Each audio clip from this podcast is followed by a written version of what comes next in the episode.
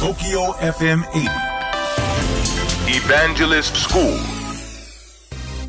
えー皆さんこんばんは。エヴァンジェリストの西脇元明です。東京 FM エヴァンジェリストスクール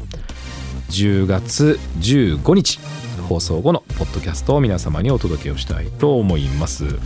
番組の中でですね取り扱いましたのは番組のね、えーアシスタントとしてずっとあの舞台を続けてね、えー結局千秋楽までしっかり、えー届けていただいた若月さんとご一緒したわけなんですけどこう続けるという意味ではですね続けなければいけないのに続けられなかった停電というのが起きたんですよね。皆さんは何か影響ありましたでしょうかね？私の周りで何が影響あったかというと、えーまあ、あの IT のお仕事コンピューターのお仕事をしていますので停電でコンピューターシステムが止まったというお客様は実際にいらっしゃいました。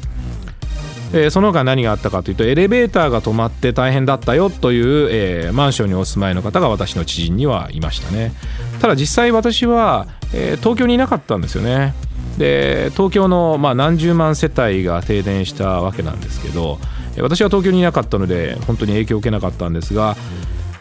まあその出張した先から見ると大混乱だったというイメージがありますので非常にこう東京の弱い部分大都市の弱い部分がですねまあ、露呈されたんじゃないかなと思っています、えーそんな時にコンピューターシステムが止まるといけないので番組の中でご紹介させていただきましたのが UPS という存在ですね、えー UPS 無停電電源装置つまり停電することがあったとしても電力を供給し続けることができるというそういう無停電電源装置。番組の中でもお伝えしましたがおそらく皆さんの企業様、学校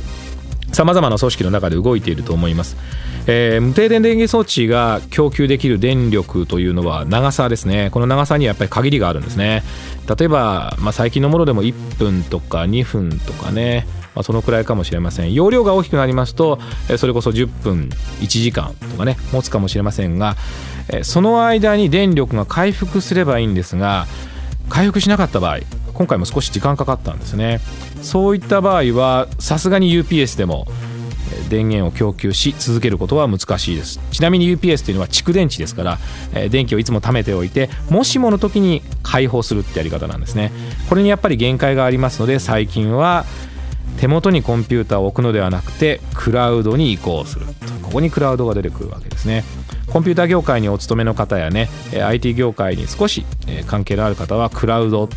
つまり手前に持つのではなくてえーもうインターネット上にコンピューター機器を置こうよということがね当たり前になってきてるんだなというのも、えーそんなね停電の事件で少し思い出すんじゃないかなと思っています。それでも、えーネットワークの関係の機械であったりさまざまなものがやはり影響を受けますからね、えーそんなところもしっかりバックアップをしておく必要があるんじゃないかなと思っています。そういうちょっとね都会の弱い面というのを、えー目の当たりにした1週間でございました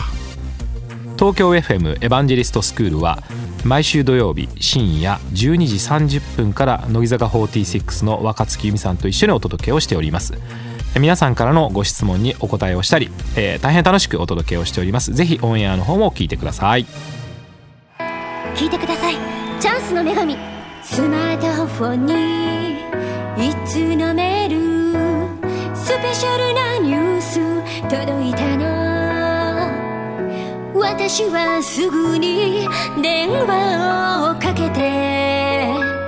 次のチャンス掴んだ。仕事で使えるニュースが届く。